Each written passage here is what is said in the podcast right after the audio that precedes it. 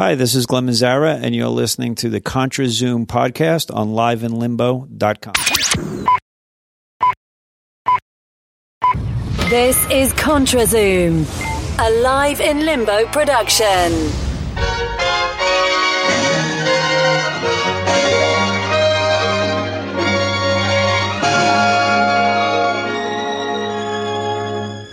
This is ContraZoom. where we go back and forth about film. I'm Dakota Arsenault. And I am Andreas Babiolakis. This is the second, no, third year in a row um, that we have now covered the Toronto Screenwriting Conference, and the second year where we have had some amazing interviews take place. We have four really fantastic interviews that take up so much it's so much good content that we're going to break this up into two separate episodes so uh in this first episode we're going to go through two and then the other one we'll do the other two um but before we go any further, I am going to uh, introduce the third member of our panel. It's uh, Nathan Roizen. How are you doing today? Good. How are you?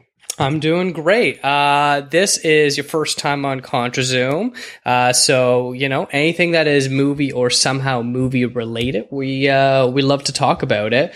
And this is your first year doing this Toronto Screenwriting Conference as well. And so I thought it would be good to have you involved here to also kind of give your thoughts on this very unique experience. Um, I guess just right off the bat, what were your thoughts on it? I thought it was uh, great. Um, I've never really been to a screenwriting conference. Uh, but honestly, yeah, first impression, um, really great. There's a lot of great resources if you're an aspiring screenwriter or if you're a producer, if you're just ge- generally interested in the craft or I guess the occupation. Um, yeah, it was just, it was a good time. Now, neither Andreas or I really qualify as screenwriters per se. I don't really know much about your background. Do you uh, do any sort of writing like that? Yeah, actually, I um I really like screenwriting. I I want to be involved in that. So yeah. So, did you find it useful? Was there was there specific things either just little notes that are like light bulb moments for you, or was it just overall a very informative sort of thing weekend? Honestly, it was kind of it had a, it had an interesting effect because when the weekend like being in the moment, you're kind of taking it all in. Um, but afterwards, really, I think is where it kind of all kicked in. Like the next day, I was very inspired. I was very invigorated, and I was very, if anything, it made me kind of want to push myself a little bit more because I, I don't, I, I can't pinpoint. I don't know exactly what what that thing that made me think this way was or is. Um, but it definitely had a good effect. I, I, I forgot your question. it was more just about like, uh, did you find it useful? I think yeah, I think it was really useful. I think it was useful because, in all honesty, like yeah, you could have seen these interviews um, on YouTube or whatever, and they probably would have had the same effect. But the usefulness came with the interaction. So you're networking with a lot of other prof- writers. A lot of them were professional, um, and even people from all walks of life, uh, somehow related to the film industry. Everyone had a business card; they're always handing it out, and and from that regard, um, it was very very useful it almost doubles as a networking event because you have all these people. You know, the way they advertise it is that it's not screenwriting run 101. They're not going to teach you about what a five act structure is. They're going to teach you, or not necessarily teach you, they're going to talk about their own experiences about how to take your writing to the next level. So you have all these people who range from, you know, um, they, they, have some sort of degree or diploma in it too. they have some limited professional experience so everyone has a little bit going on and everyone's kind of hoping for that that next great spark whether it's coming from a speaker or whether it's through the networking so i think that's a pretty unique thing yeah definitely um, and Andreas, this is your third year going now. Uh, are you still enjoying it as much as you did the first year? Is it any different, any worse? What, what are your thoughts?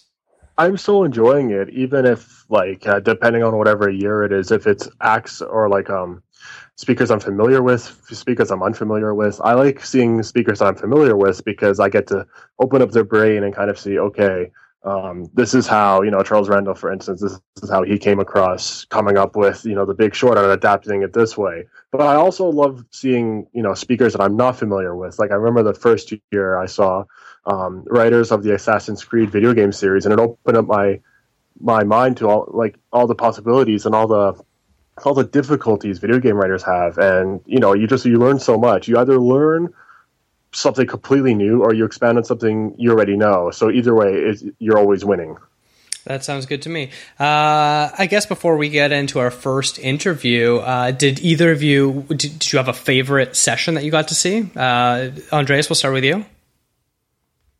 I think my favorite session, and it's hard to pick. I'm going to go with one that I had no involvement with interview wise. I'm going to go with Charles Randolph because he was so eager to just fire away answers that he often cut off the questions before they could actually be finished. He was just such an excited little kid in the form of like a successful adult. And he just, he loves screenwriting. He loves how people talk. He loves how people think. The whole thing was he was obsessed with how people tell stories and that helped him with his screenwriting. Like he said, talk to anybody.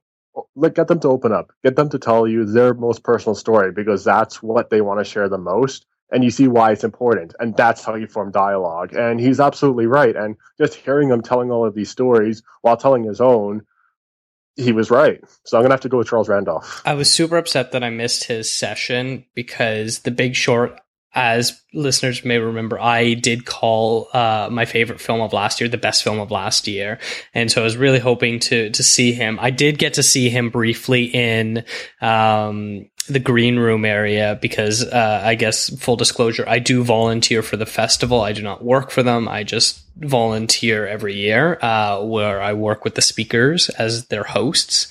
Um, and he was ta- he was talking with Richard Crouse, the the critic who moderated his session beforehand, and then Glenn Mazzara was in there, and Moira Walley-Beckett was in there. They're all just sort of firing questions off about their own stuff, and it was like you, are watching all these people at the top of their field, and they're just like firing things away, and you're just kind of sitting back in awe that I, I wish I was paying attention better, but it was more just like slack jawed that I couldn't even comprehend what was going on. Um, Nathan, what about you? Did you have a, a favorite of the whole weekend? Yeah, um, honestly, and I'm not just saying that because I guess we had to write a thing on them. The whole thing was very enjoyable. Um, but favorites, I had two favorites. Um, in terms of like the writer presenters, uh, Moria, Moria, how do you say her name? I'm so Moira? bad. Moira, there we go. That that one was great. She was such a like she was such a genuine, kind person, and just the way she was talking about Breaking Bad and the actors and everyone involved. She has such such a high regard for it all. I don't know, left a really good impression on me. And um, and then Corey Mandell was really great too. Um, I loved both his lectures. He did two days. Um, he was great too. So they the two of them are tied for me. That's pretty cool.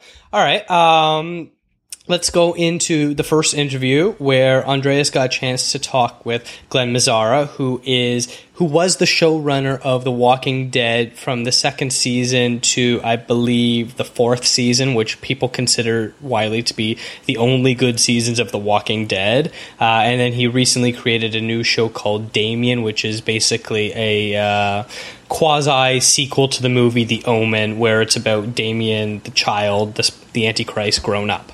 Uh, so let's give a listen to that. This is Andreas Babiolakis with liveinlimbo.com. I'm here with the great writer Glenn Mazzara. He just gave a talk at the Toronto Screenwriting Conference. He is behind some of the great episodes of shows like The Shield, The Walking Dead, and behind his very own show, Damien. How are you today? Very good. Thanks for having me. Absolutely. And it looks like you, well, you like Toronto because you've been here a number of times. Mm-hmm. You said you've been here before at this very conference. What's it like coming back? Well, coming back to the conference is great. I, it feels very comfortable, and I'm actually here with a number of people I know, and they're speaking. So I hope to see some of their talks. And um, like I said during my talk, you know, I not only enjoy speaking and connecting with everybody, but when you sit in and you hear what other people have to say, you come away as a writer with with uh, new tools, new ways to things about to think about things. So it's it's a wonderful conference. And um, as you were saying, and I've heard some other speakers over the years, and even today say this as well. It's never just solely one person's job to write. There's always a team or a group of people that are permanently writing. So Mhm. I guess you could say that as a writer, you're permanently learning because you're permanently having new ideas being thrown about a room. Would you say that's, that's true? And would you benefit from it as a writer or does it kind of hinder you with having to keep up with all the ideas that are floating around? No, no, no. Well, because you're building on each other, so you're not, you're not. Um, you know, it's it's. I describe a writer's room as sort of a. Um, uh, imagine a band in a studio, and everybody's playing their instrument, and sometimes you know, um, uh, people are you know, adding stuff and, and sometimes, you know, something doesn't sound right, but you go in that direction or, you know, the perfect answer comes, you know, hits you the next day. So, you know, the material is hard to write, you know, and, and, and you sort of need a team to do that. And I think the, the, what's, what's good is if everybody's supporting each other and everybody's wants to make it better. So it's not, that you're fighting for your idea against an opponent. You know, you're saying, what about this? And then someone will say, well, that's good. Well, how about if we tweak it this way? No, what, about this way? Oh, that's better. Da, da, da. And, and so it's, it's like, you know, remember the scene in uh, Apollo 13 where they bring all the stuff in Yes. and it's like you have to make this fit that. Remember? And there's just a team of brilliant engineers and it's their problem. That's what it's like. Okay. I'm not saying it's rocket science, but it's hard, okay, to, to, to write something that's fresh and imaginative. And, and if you can have a great bunch of people who are intelligent and fun and, and wonderful to work with, it's the greatest experience. I think being in the writer's room with a team of writers I love is the best part of my job. Now, speaking of your job, you were mentioning that one of the things that catapulted your your love for writing was the finale of MASH, which I thank you for not spoiling that because I'm 40 years late, but I'm only going through the show now. I'm in like season two or season three or something. So Oh, thank God I didn't spoil it for you because it, it's, it's, uh, uh, like I said, I cannot discuss it without getting emotional. It's, it's one of the most beautifully written, uh, finales of all time. I'm getting there. It's like what 11 seasons, so I've still Yeah. got a ways to go. But Yeah. it's it's a terrific show. So, um, obviously, like you, a lot of people have been influenced by um by shows that they grew up with. So. When you're approaching the shows that you either have created or, or are working on, um, you know, you've worked on some shows of great magnitude, like The Shield, for instance. Is that something that runs in the back of your mind? Like, not just how do I approach this show with such finesse, but how do I potentially make this stick with people to maybe even inspire them to do what I'm doing? No, I, I, I don't take that into account when we're writing the story. You have to stay focused on the story and the characters and what's true. I think, I think the minute you start doing that, you start second guessing yourself or you are now writing a script with another purpose. You need to stay focused on the story and what would really happen, what would really take place. And, and, and, you know, and you, and you have to do that scene by scene, script by script. And if you do a good script, and then the next script is good and the next script is good you build a season. And then if you can build a few seasons that's how you build a series. So it's step by step. And then you look back you know and and i think i think um someone just told me um you know we can put our work out there but it's not up to us to then judge our work. It's up to the the audience and and the world at large so it's just up to the artist to do their work. And I think that's, that's what's important. So, um, and very often when a show comes out, it may not be well received for certain reasons and other shows may be well received. And in the test of time, things change. So when the Shield first came out, it was not well received until it won a, an Emmy for Michael Chiklis at the end of the season. But, um, after 9 11, cops and firemen were seen as heroes. And we had an anti-hero cop who was, you know, killing another cop. That people hated that. That was a, a completely against the time, you know, right after 9-11. So I think in hindsight, the story holds up. But at the time, we were sure we were going to be canceled. So you never, you, you, you can't say, you know, it's, it's, it's, it's not our job. It's interesting that you mentioned that because that actually leads into my next question. You were saying during your speech that a lot of anti-heroes, uh, perhaps spoke about political issues of the time, you know, like the Vietnam War Mhm. or like the nuclear conflict or even 9-11, if you've just brought up again. Um, do anti-heroes kind of work as a megaphone for things that people just aren't really talking about, but they kind of have on their minds? Or is it to maybe question what people are actually thinking? Oh, that's a great question. It's probably both. They probably have some people are working out things in a, uh, uh, you know, a, a, a deeply subconscious way. You know, I think, I don't think, you know, and I'd like to clarify something I said in my speech. I don't think that these cliches or these tropes or these myths of the anti-hero, we spoke about them during the talk, um, are things that then people say, oh, I need to hit these. Okay. I think people write their stories. And when you look back in a critical way, you can see common threads. You can see common themes. And to trace this all the way back 200 years ago, you know, to, to James Fenimore Cooper's work, I don't think people have made that connection. You know what I mean? To say, oh, Tony Soprano is related to Last of the Mohicans. Here's how. So again, that's a big picture, but I don't think anyone sat down on the Shield or the Sopranos or any of the stories we talked about and said, "Oh, we need this character to do the, to do this because this is how an anti-hero acts." Again, you're focused in the story that you're telling. Does that make sense? No, absolutely. And actually on that note, um, cause in your, in your, in your lecture, you actually said that you predominantly prefer, you know, television work and that that's your main focus. Um, I wonder if you feel the same way as I do that they're anti-heroes in both mediums, film and television, but they're both drastically different. You look at somebody like Travis Bickle and you see him go from, you know, shell shocked to going mentally insane. And then in a TV show, you kind of start off with the character as the anti-hero and you go into their lives. Is that something that's more prevalent in t- television because you get to sit with these anti-heroes and you get to, you know, see Tony Soprano with his therapist or with his family, what he does on his job? Is it something that we feel more comfortable, you know, living with these characters on television than, than in films? Or can you see a little bit more of a similarity between the two?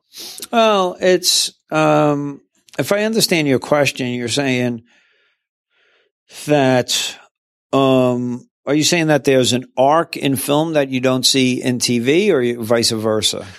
Um, well, there's an arc in television, but I feel like, you know, you, um, well, Breaking Bad's a good example of there being an actual arc. He started off good and became bad, but you have somebody like, you know, Tony Soprano or, um, you know, in The Shield as well, where there are arcs, but you kind of see them starting off as corrupt or, Well, but I think I think in TV you get repeating arcs. So, for Right. example, you know, I could argue that Breaking Bad, um, by the end of the pilot, he's pretty much, you know, you know he's a bad guy. Right. You know why he's done it because he feels that that he's regained some male power. He had a sense of impotence, and he comes back. He sleeps with his wife, I believe, and and he has has regained. He feels uh virile, right? Right. Okay. So, and then every episode sort of repeats that. Uh, when, when in Damien, when I subverted that and, and the episode one is not a microcosm of every episode, it frustrated a lot of audience. Now, there's a segment of the audience. Unfortunately, a TV audience could be larger than a film audience.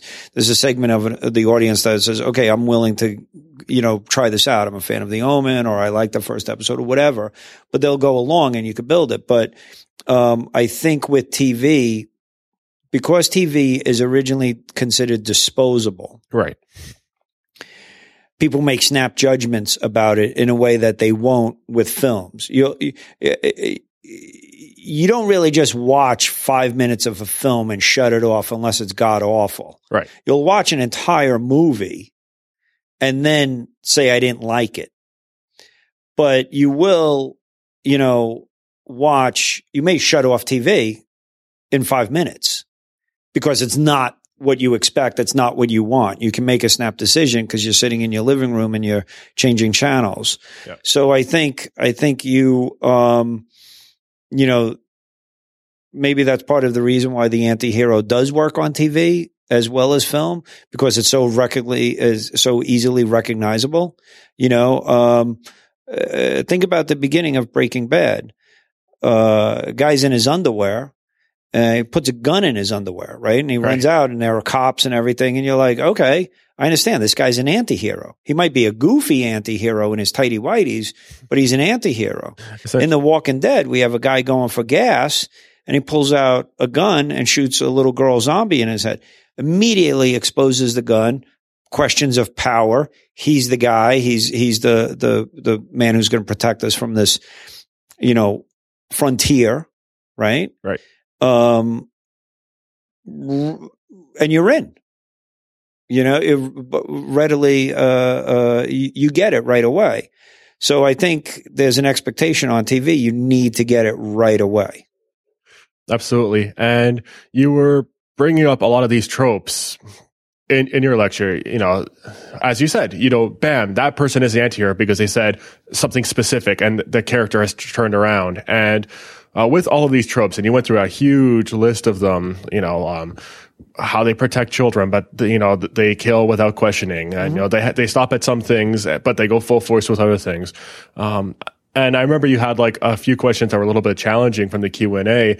Is that because the anti-hero is just such a strong character type that you know you have so many things that are kind of targeting and question, making the audience question, but with television and you're watching it, you're not really questioning it because it's it's TV. But once it's brought out that these characters are actually like that, suddenly I, I feel like you're kind of making people question like what like who they're actually rooting for. Would you find that to be true? Yeah, it, it, it is interesting that people, um, you know, on my own show, Damien, he's the Antichrist. Right. And when he does something, you know, and, and part of the trick is he's sympathetic, he's vulnerable and, and, and he's accessible. And so the audience is going along with him. Right. And a lot of people tweet me, is it bad? I'm rooting for the Antichrist. Okay. They actually are questioning. I don't know why anyone would question it. It's just a character on a TV show. Exactly. It's not really the Antichrist. And, and, and, and it's designed to get you to root for him. He is the hero of a show. So, um, it is interesting that people will come away and say, you know, um, they'll root for certain things. You know, sometimes they won't root for things. They'll, or, or they won't question it. You know, I don't think, you know, I think Tony Soprano was wish fulfillment. Okay. Here was a guy, you know, and, and his, his marriage was falling apart and he couldn't connect with his kids and he was a terrible father and a terrible husband. But, you know, he had some, but he was a badass. If he had to, he could kill you with his bare hands. Yeah. You know, do not mess with him. That's wish fulfillment for white middle-aged males. Okay. I still have my power. I'm, I'm a badass, you know, and, and don't mess with me and my boys, that kind of stuff. So, uh, you know, it's, it's, um, and I don't think anybody ever said, Oh, is it bad? I'm rooting for Tony Soprano. People, you know, knew he was, he was evil, let's say. And people would say like, Oh, I just love him so much, you know, and, and, and, and that's kind of fun on TV. You know, it's fun when you're rooting for the bad guy and you want the cops to get killed or whatever. It just kind of turns it upside down and, and, and it's a safe place to do that. It's only TV, you know, you can watch it and then shut it off. So that's, that's fun and exciting. Um, on that note, actually, uh, with you know anti-heroes being rooted for, I remember another uh, question was asking, you know, are there any gay or lesbian uh, anti-heroes? And one that came up to my mind was Omar from The Wire. And when The Wire ended, everybody was like, you know, that was like the one best thing of the show. Do you find that some anti-heroes stick more with the public than others? You know, for instance, as you said, Tony Soprano, nobody's questioning him, but then you might have somebody else like, I don't know, uh, a True Detective, for instance, was like, oh, hang on a second, this guy's a little bit out there. Why do you think some anti-heroes stick and some necessarily don't with its audience? Hmm.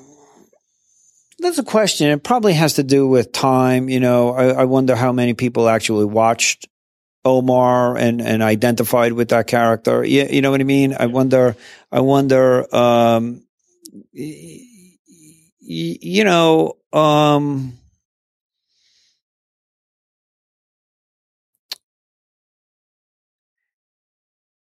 it, it, it probably has to do with how much time you spend with the character. Probably has to um, probably has to do with um, iconic lines, visuals. You know, I mean, you know, on Breaking Bad, you if somebody watched Breaking Bad, you know, they'll all remember the classic scene. Um, you know, I am the one who knocks. Yes. You know, you, you'll remember the imagery of the meth labs and and all those great scenes in the desert and a wide shot and there's a car and there's someone on their knees and someone holding a gun. You know, you know what I mean? So, you know, certain scenes just kind of stand out or because I think they're visually well done, they'll, they'll burrow themselves into your brain, you know, uh, uh you, you, know what I mean? In no, a way absolutely. that, that, that maybe others won't. You know, there's a way, you know, and so I think it might just have to do with the craft. You know, Goodfellas burrows yourself itself into your brain in a way Casino doesn't. yeah, that's a good example. You know what I mean? And it's just something about that particular work. So, um, uh, I wish I had a better answer, but that's the best I can do for you right now. You know, I think some, it's a great answer. Just pop.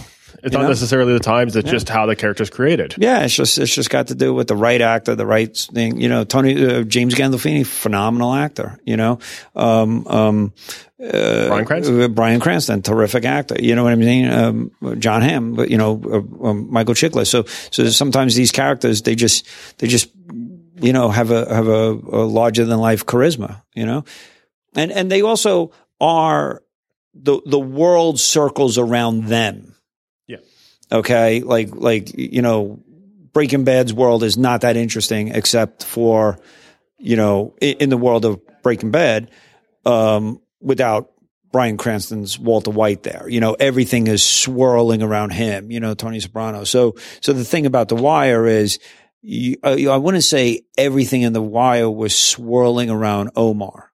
Exactly. Yeah.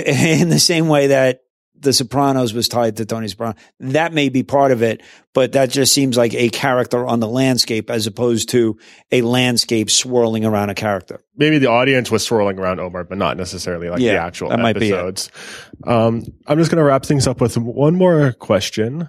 Um, I'm a big fan of anti-heroes as well. Maybe it's because we share the same birthday, July 6th. Maybe oh, that's, there right. you go. Maybe it's yeah. the, the, day of the anti-hero, you know? Um, so with that question, and you've brought up in your lecture and now all of these different tropes of anti-heroes, I guess very quickly, if it comes to mind, who is your all-time favorite anti-hero if you've not brought him up yet?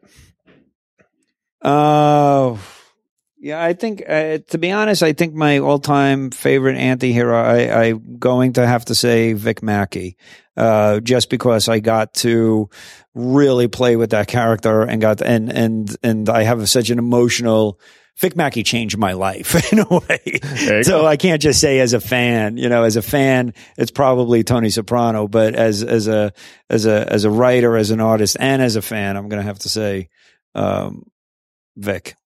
Well, perfect. Thank you very much for your time. Well, thank you. Appreciate it. All right. So, uh, Andreas, how, how did that interview go? How did you feel about it talking with him? Um, first off, you had a chance to actually see his first lecture, right? I did, and he was pretty fantastic. Yes.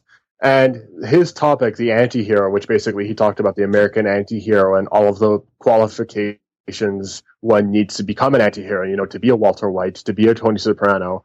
Um, a lot of that had a lot of very kind of risque questions from the crowd. And obviously it's a, it's a subject matter that's going to garner that, you know, something where you're targeting things people hate, but in characters they love. So, you know, a lot of, a lot of people were bringing up questions that felt like kind of challenging. And uh, to be honest, while I was with them, it kind of felt the same way, not even just if I was asking questions about these characters, but just asking why he does this in the first place. Because as anti-heroes, as he was saying, it's a bit of a cathartic thing for both writers and viewers because it's something we identify with guiltily, especially during challenging times. But you could say the same thing about the writer themselves. So um, I was very scared of asking the wrong things. I think it went okay. Um, I just I, I just wanted to do well, and I hope I did. Yeah, he definitely has a. He he isn't exactly an imposing figure physically, but he definitely has that sort of mentality about him where he's he's so smart and he's got that like thick New York accent on him that he just sort of seems like a really tough dude on the inside. But he kind of like all turns it around because he's really nice as well and really outgoing and it's very disarming at the same time um, but yeah, listening to him talk was was fantastic. Um, Nathan, what, what, were your thoughts on on Glenn and his uh, his speeches? I loved Glenn. Like I said, honestly, I loved the whole thing. I loved every speaker. Um, he, he he was really cool because you know the pedigree of show. Well, they all came from great shows, so you can't really say that. But you know, he was he was definitely the big one of the big names there. Yeah, I guess. Yeah, yeah, yeah, for sure. Yeah, because the Shield and and uh, Walking Dead, and even his show right now. Um, but you know, my impression of him was exactly like you said. He's so you know, even despite all these, maybe there's some intimidation factor there. Um, despite all that, you never got this like holier than thou vibe from anybody. They were all there to just simply like bleed their knowledge out to you, and and that's what made the whole thing so great. Yeah, it, it was a little frustrating watching his first session. I wasn't there on the second day, so I couldn't see his second one. But he he, he very much went in in depth talking about some very difficult topics about how you approach approach difficult subject matter as a writer, but then how do you approach it as a white straight male that you know if you're writing for women how do you how do you infuse a female perspective on things? Especially you know he talked quite a bit about uh, rape and sexual assault and things like that and how you how you manage to write that as a man in a male dominated industry. And i think for the most part the audience understood what he was getting at, but I, I know uh, Andreas, you you said you uh, encountered a woman who who didn't seem to understand it, or at least uh, didn't like the way he uh, was presenting it. Um. Yeah, and uh, I was talking to Nathan about this a lot during the whole weekend. There was a woman who popped up and basically spoke at, I think, all of the major presentations. Let's say. Uh, she was a vocal figure who, as as Nathan, I, I believe he put it as somebody who wanted to get the, their money's worth, right? Yeah, she always started everything with "I love your work," uh, but yeah, I don't know. However, um, yeah, and the way she asked a question, you know, like how does how does a man approach, you know, a topic like rape? Rape's very it's very serious, so it should be included as a part of the, of the discussion. But how do you treat it as such, as it's not just a shallow kind of aspect? And he, I believe, he gave a great answer where he basically tried to say, we've used rape before, but as a very serious character development or a, a scenario development, and not just something that kind of happens just to shock the viewers. But she she proceeded to go into another lecture, I believe it was Emily Andras, and she basically referred back to the Glen Mazzara presentation and said, you know, I I asked something and you know I got a typical kind of sexist answer, not intentionally, but I got a sexist answer back. And even Emily Andras was stunned, like Glen Mazzara, he's cool. What do you mean? You know, like what happened? I gotta imagine it being bad. And I think the problem is with offensive topics, some people will always just find them offensive, no matter how you try and dodge bullets, rightfully or unjustly. You know, you can't. Some people just don't like offensive topics. And Glen Mazzara basically opened his arms wide to every offensive topic under the sun. yeah, Glen very much could have not touched on the subject matter he wanted to. But, you know, when you're dealing with anti-heroes, you know, what makes them an anti-hero is that they're not a nice person.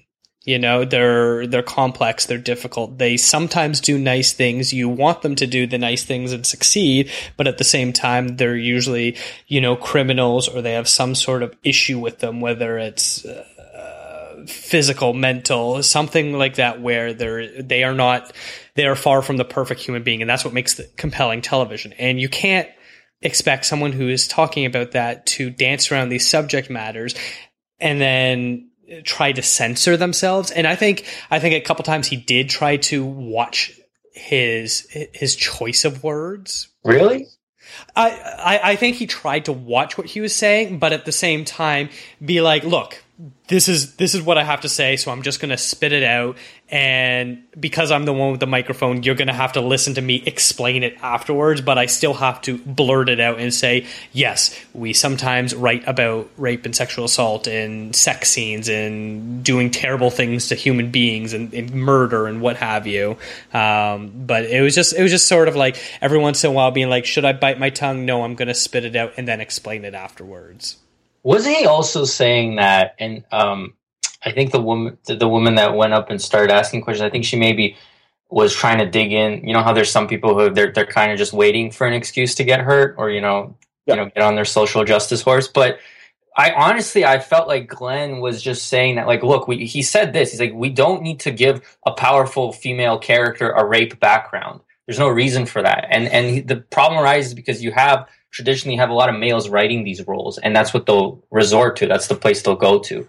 Um, what, what, or maybe I don't know. Maybe I zoned out a little bit, but isn't that what he was kind of saying? That like we don't need to give like these damaged females. Um, females leads don't have to be damaged; they could be strong on their own. Yeah, exactly. And I think the woman took that answer as we don't need to make females strong in roles, instead of we don't need to allude to rape as every defining moment in a female character's life basically. So yeah, and he actually did a pretty good job, you know, disproving that sort of uh, archetype that you need to write for, which which I thought was pretty good. Like, I think his his talk was probably the least sexist it could possibly be talking about that subject matter. And honestly, I feel kind of it's unfair to give this whole like sexism thing so much time because his conversation, his talk didn't revolve around that. It was just about the anti-hero, the history of it, the first time it came up in media, you know, like the focus is on that. This was just a little aside that happened. Um, yeah.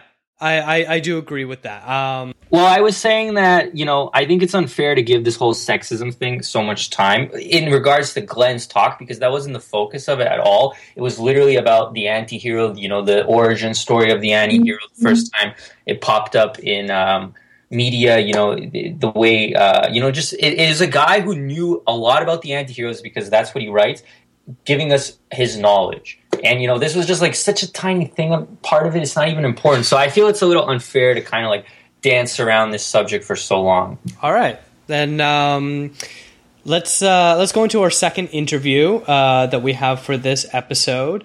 Uh, we are going to Andreas talked with Stephen Falk, who is uh, another really acclaimed writer. He um, he created the the show You're the Worst, which is on FXX, and uh, he's a, both a producer and a showrunner. He uh, he also was a executive producer on Orange the New Black, worked on Weeds and a whole bunch of other stuff. This guy is definitely a very powerful person in the industry, especially for at as young age. So let's give that a listen.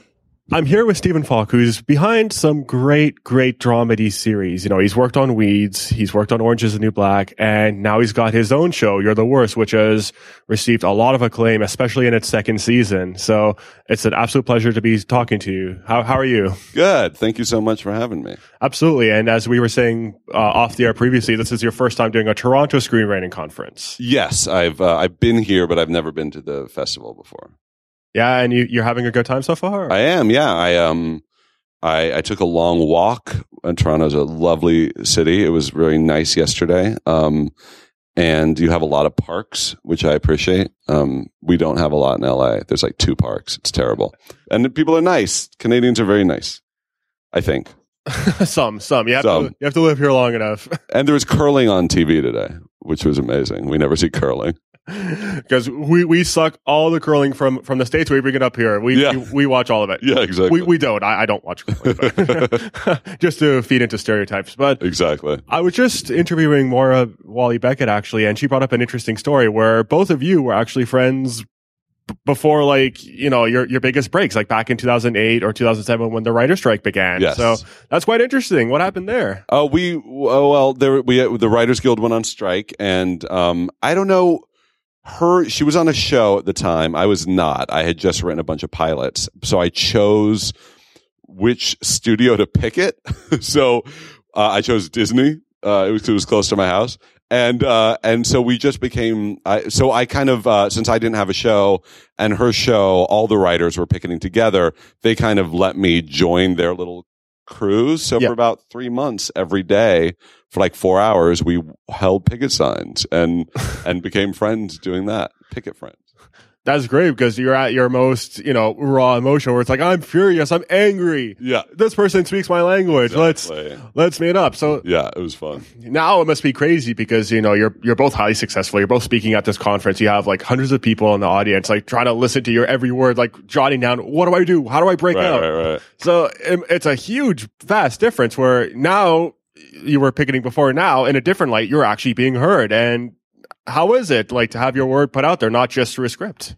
uh, I mean, I, I, uh, it, it's daunting. Um, I find it, um, it's a little bit of, uh, like paying it back, trying to not, not really, not necessarily teach what to do, but teach, okay, here's how I do it. Um, I put a lot of thought into the business of writing, but also the craft of writing. And, um, uh, and if, there's a, and and I've learned since I've learned from so many people.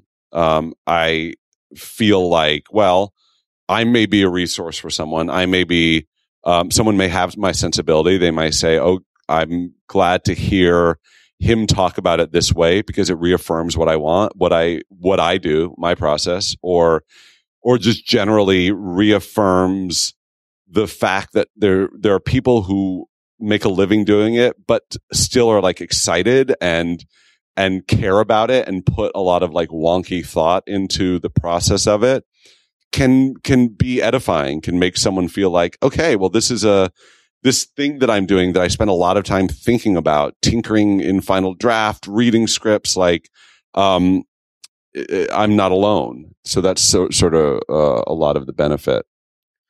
And uh, you know, it's it's great because uh, you're somebody who has like a lot of your work has like the voice of like the everyday people, especially your current show, You're the Worst, where it's like it's it's you know a lot of um a lot of fighting and a lot of like arguing and it's stuff that everybody lives through you know every day. And in your actual presentation you're speaking about how some of these characters have like conditions that you want to see not just as like this this dramatizing kind of um torturing situation where it's like, you know, a lot of people have PTSD and in various situations. A lot of people have mental health issues, you know, like depression or, um, you know, bipolar disorder.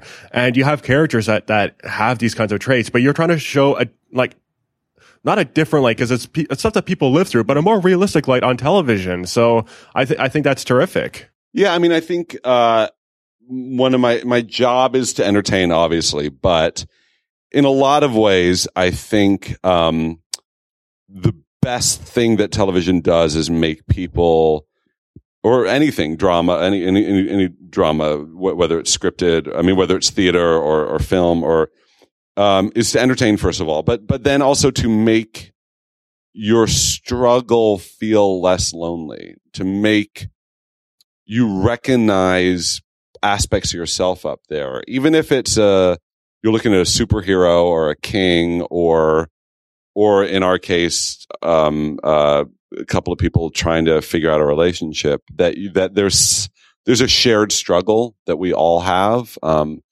you know, you may not have PSD or depression, PTSD, but you can watch them go through this and find a parallel to a struggle you may have, or um, find a way to deal or not to deal with a friend who may have similar situations, or just to or or just to see people struggle with love and go, okay, yeah, relationships are tough. I don't feel as alone, even though I don't live in Los Angeles. I'm not a, I'm not, uh, I don't have the jobs that these people do. I'm not as good looking as they are because, you know, who, who is as good looking as, as actors, but, Not I. um, but you recognize your humanity in them and it can make you feel less lonely. And I think that's a, a, a good thing that television can do.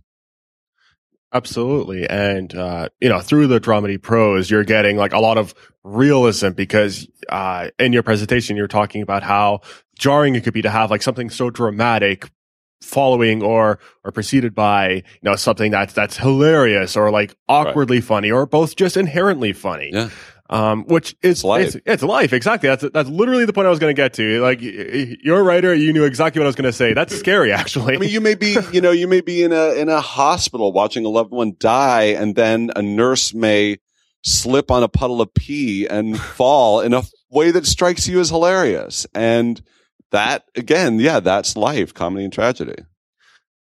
and uh, you know you you bring that you know light and darkness into every scenario so well and how do you go about writing that? Because do you find it often that you're writing a scene and it's leaning more towards one angle but you want to have more of a balance? Like how do you overcome one-sidedness in such a balanced kind of setting?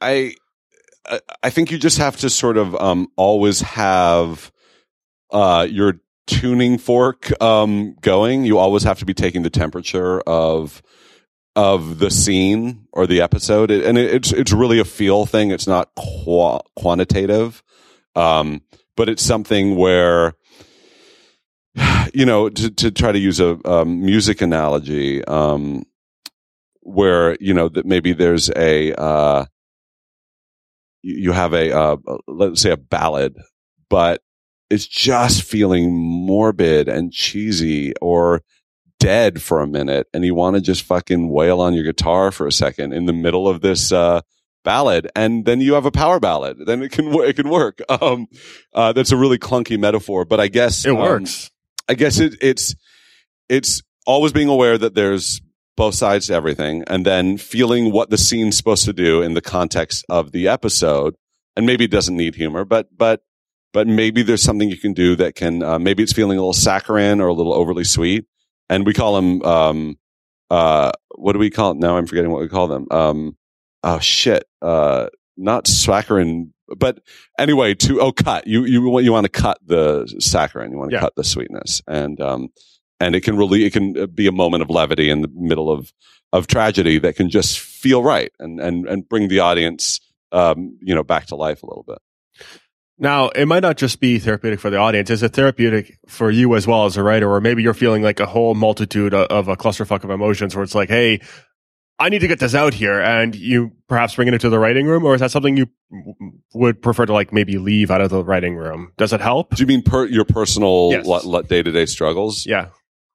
yeah i mean it absolutely can can work um but you have to be careful that you're that it makes sense for the show and for the story Yeah. i would never want to just put something i'm going through up on screen just because i'm going through it it would have to be well is it appropriate for the characters does it make sense um and then it can work but uh, but there's sometimes when you're too close to something to be to be able to write something, I think you need to have a bit of perspective, a distant perspective from it. And um, if you're a good writer, you can you can force a perspective shift pretty easily on something you're you're going through, but to really be fully aware of it. Like I'm I'm a new father. And there's some aspects of it that I'm I probably am too close to to really be able to render on screen properly. Uh, I went through a divorce. I, that was a while ago. So I think I have a pretty good handle on that, if that makes any sense. No, absolutely. Which, by the way, congratulations on being a new father. Thank you. Uh, um, for those listening, we basically had a new, an introduction to uh, to your newborn on Ah. wallpaper. yeah, she was she's on my on my backdrop. Yeah. And the whole the whole audience lost it. They're like, Uh, "Oh." oh, yeah, I know. She's a cutie. well, um, speaking of perspective, the, uh, and you can't necessarily bring, as you said, too much of your personal life into the show. Has that changed things drastically, not just as a writer, but as a human being? You know, being a father now. Oh gosh. Um, yeah, absolutely. I mean, uh, it makes you, makes it kind of, kind of boring. Um, yeah, I mean, we travel is different. I mean, we traveled and that's like, you know, the plane is not fun, even, even to the degree that an airplane can be fun. Um, so there's a lot of uh, things that it, it curbs and, and hampers, but then there, then, then like, you know, you realize, or I realized, um, wow, all the, the like the, the, the crap that I've been doing or worrying about is just less important than, than the kid. And I think that's a gain, gains a sense of perspective on one's life, hopefully. And, and also t- in truth, it, there, there, there are aspects that doesn't change that much. It doesn't eliminate your day to day petty feelings and thoughts. And it, it's not suddenly, oh, my life has meaning. It's still a goddamn slog. Um, and that's actually a really good thing. I think it's a nice thing to, to realize that humanity, um, your humanity stays a bit fixed. Is that something that you might inject into, you know, you're the worst perhaps because it is a, show that is fueled on a lot of like petty, but also bigger picture kind of problems. Sure. Yeah. I mean, I, I think certainly it, it, it, depends on how long the show goes, but certainly, um, becoming parents is a logical step for a relationship show. I just, um, kids are a drag to shoot and, uh, I would, I wouldn't want to, um, I wouldn't want to, um, I, would want to save it until it was the right time. I don't know when that would be, but yeah, it's on the table for sure. Now to go back to your show, "You're the Worst" is a very interesting title actually because it's it's it sounds very straightforward on paper. You know, this person sucks, but in context, and correct me if I'm wrong, it actually seems a lot more complicated. Like it's it's this um this feeling that a lot of people feel that like I'm I'm the shittiest person out there, like the world's against me, and you know somebody with mental disorder might right. perhaps feel that way, or it's the constant blaming of one another. Like, what does the show title mean to you? And because to me, it's it's quite a clever title, actually. Oh, thanks. I think all those things. I mean, I think uh, first of all, just to be um, to be a, a business person about it, a, a title is a, a, sales tool, really, right? So, um, it's good to have a title that is catchy and zeitgeisty, which it is. I think people say it all the time. Uh, it's a singer. Yeah. People say, oh, that guy's the worst. He's the worst. She's the worst. It's the worst. Um, you know, I, I don't know exactly when it became part of the sort of slang vernacular, but it, it certainly is now. And so then to own that space to make people think of my show when people say that is a bonus that I never really uh, uh, thought of, but it, it's it's kind of awesome. Um, but yeah, it uh, it's a you know there's there's a ironic negativity. Um, I think to both the title and the theme song, um, the lyrics of which is "I'm going to leave you anyway." Um, that is sort of uh, it sets a it, it's the correct tone for the show, right? So it's the the uh, "You're the Worst" is is both um, kind of young. It's a it's a slang term, um, so it it it connotes that properly. In other words, yes, it is a show about people in the early 30s. Um, so it has some youth to it. It, it and it, it's current. Uh, it's a show that's current, but it's also a show that is um, is kind of uh, black in its humor and and and negative in its humor. And I think uh, so I think the term befits it pretty well, the, the title. Um, and along with this show and the others you've worked on, you've dabbled a lot in, you know, the dramedy genre, which we've of course seen for decades, but it's something that I feel is a lot more of a current kind of element, especially in the way that it is now, because you, you can consider MASH maybe a dramedy, but sure. it's, it's very loosely a dramedy. It's mostly silly and, and with hijinks, but it has a few serious moments. Yeah. I know, I know you brought up Cheers as like a great form of like, you know, character exposition and like perspectives within a show. But was there anything Cheers or unrelated to Cheers that maybe made you sit back and say, "Hey, we can combine these two elements of the tragic and the humorous in one"? Like, was there anything that influenced you in that way? Well, I, I mean, in a big way, the first show I worked on, Weeds, um, had those elements. Uh, it was, you know, about a, a, a, recent young widow, surprise heart attack widow. Um, and her struggle to feed her family, you know, and, and turn to selling drugs.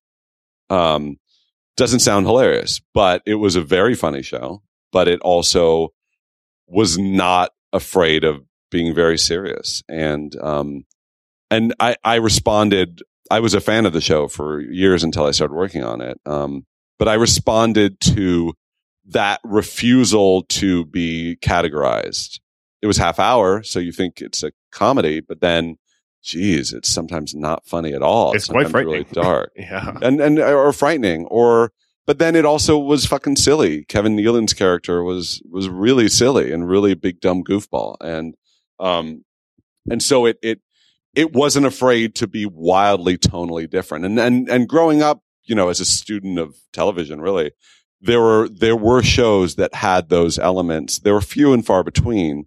Um, but MASH certainly is one. It had a laugh track, but it wasn't that funny of a show. Um, and uh, and so I've always been yeah, I love straight comedy, I love straight drama, but I've always been fascinated by the in between. Um, but yeah, but but but seeing weeds and then working on it made me go, okay, yeah, this is a viable genre, and I don't care if you call it a comedy; it, it can be whatever it wants to be. And then you also have Orange, which you also worked on, which is like that one probably was like even more indecisive about like uh, what exactly is it? Because I mean, it got it? Yeah. it got nominated for both drama and comedic Emmys, which is Yeah. has that quite ever happened before? I don't know. I mean, that has a lot to do with the fact that the network can put it up for whatever it wants to. Exactly. So that was that was th- there's a bit of positioning to see what they you think you have a bet, better chance at winning. Um, I don't know. I I think it's happened. I think shows have changed, uh, moved. Uh, I think Ally McBeal was nominated for comedy, uh, even though it was an hour. I think. Um, maybe Desperate Housewives also. Anyway, Oh, really? I think so. Wow. I want to say they put themselves up for comedy. I'm, I'm, I may be wrong, but um, there, yeah, there have been some shows uh, that did that. But yeah, it's it's confusing. But uh, in that element, you know, you're stuck in a prison along with these other inmates who go Yeah. through some very serious kinds of things that actually do happen in prisons. And Yeah. but at the same time, it's as you said, it's taking light of the situation. So after working on those two shows, like. What was the most important thing that you brought over from those into something that's you're the worst, which is not in a jail. It's not, you know, being a, a, a widow that has to like get by selling drugs. Right. It's, it's just common domestic arguing.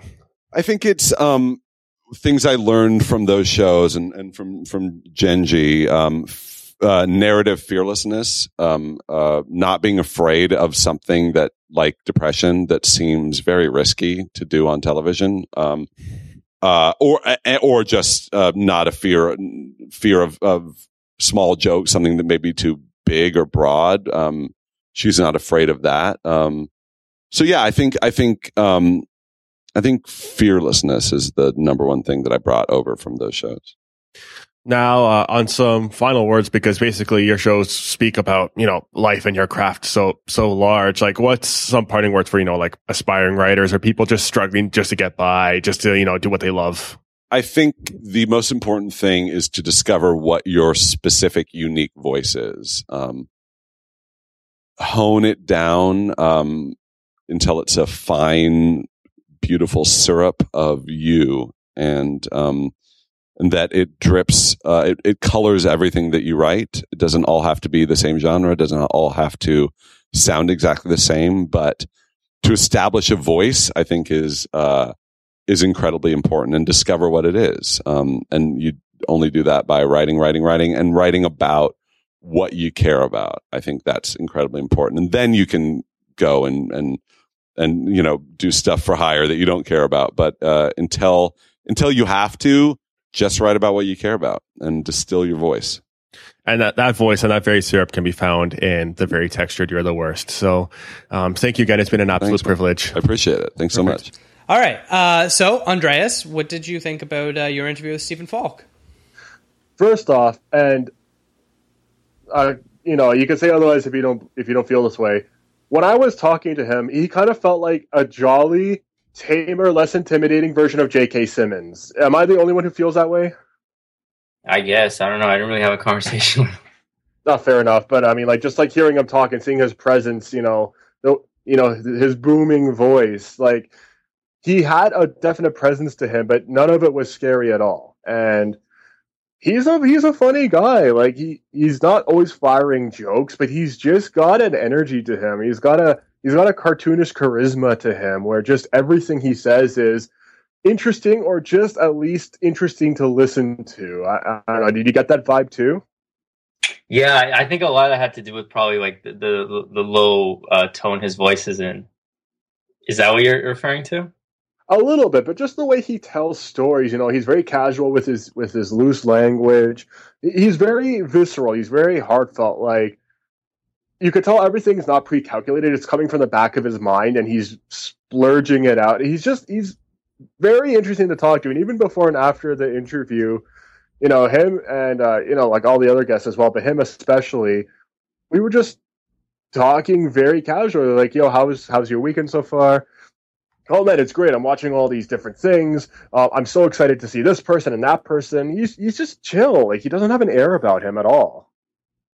Yeah, I mean, honestly, now that I think about it, because I you when when he came in for his presentation, it was the first presentation, and instantly when he got on stage, I don't think another speaker made everybody laugh like that. Maybe that's because we all had the um, expectation, like, okay, here's a comedy writer, we got to, you know, this is going to be funny, we should be ready to laugh. But I, yeah, there was definitely something like that going on. Well, that's good. Uh, being that he was, you know, sort of the one of the few comedy writers of the weekend, do you think he approached his session a bit differently?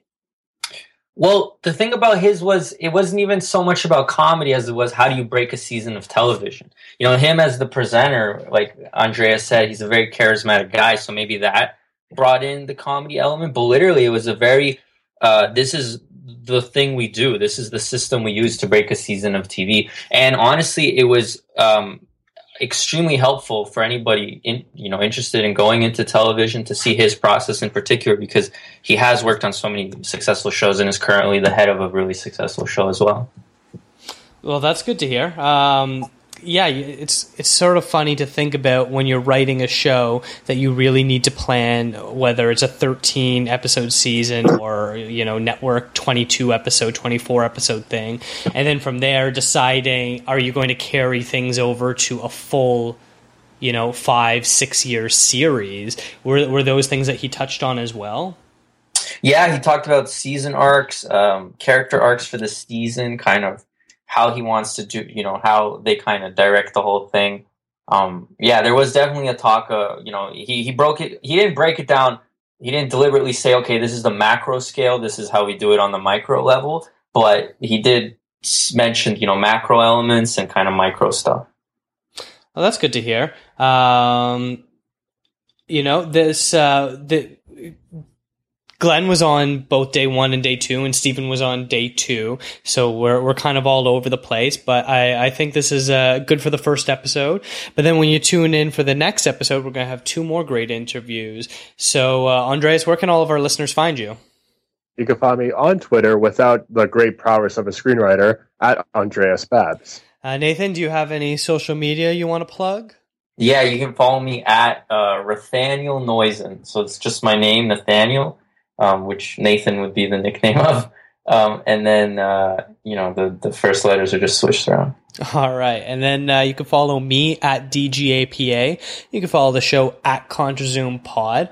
Make sure you check out the show notes on liveinlimbo.com where we're going to have info about the Toronto Screenwriting Conference, which has uh, a day one review by Andreas and a day two review by Nathan, uh, along with info of the, uh, the interviewees that we had on this episode. So thank you so much for listening. Hey, this is Stephen Falk, showrunner, executive producer of You're the Worst, a television show about people trying to do it and not kill each other. Uh, you're listening to the ContraZoom podcast on liveinlimbo.com.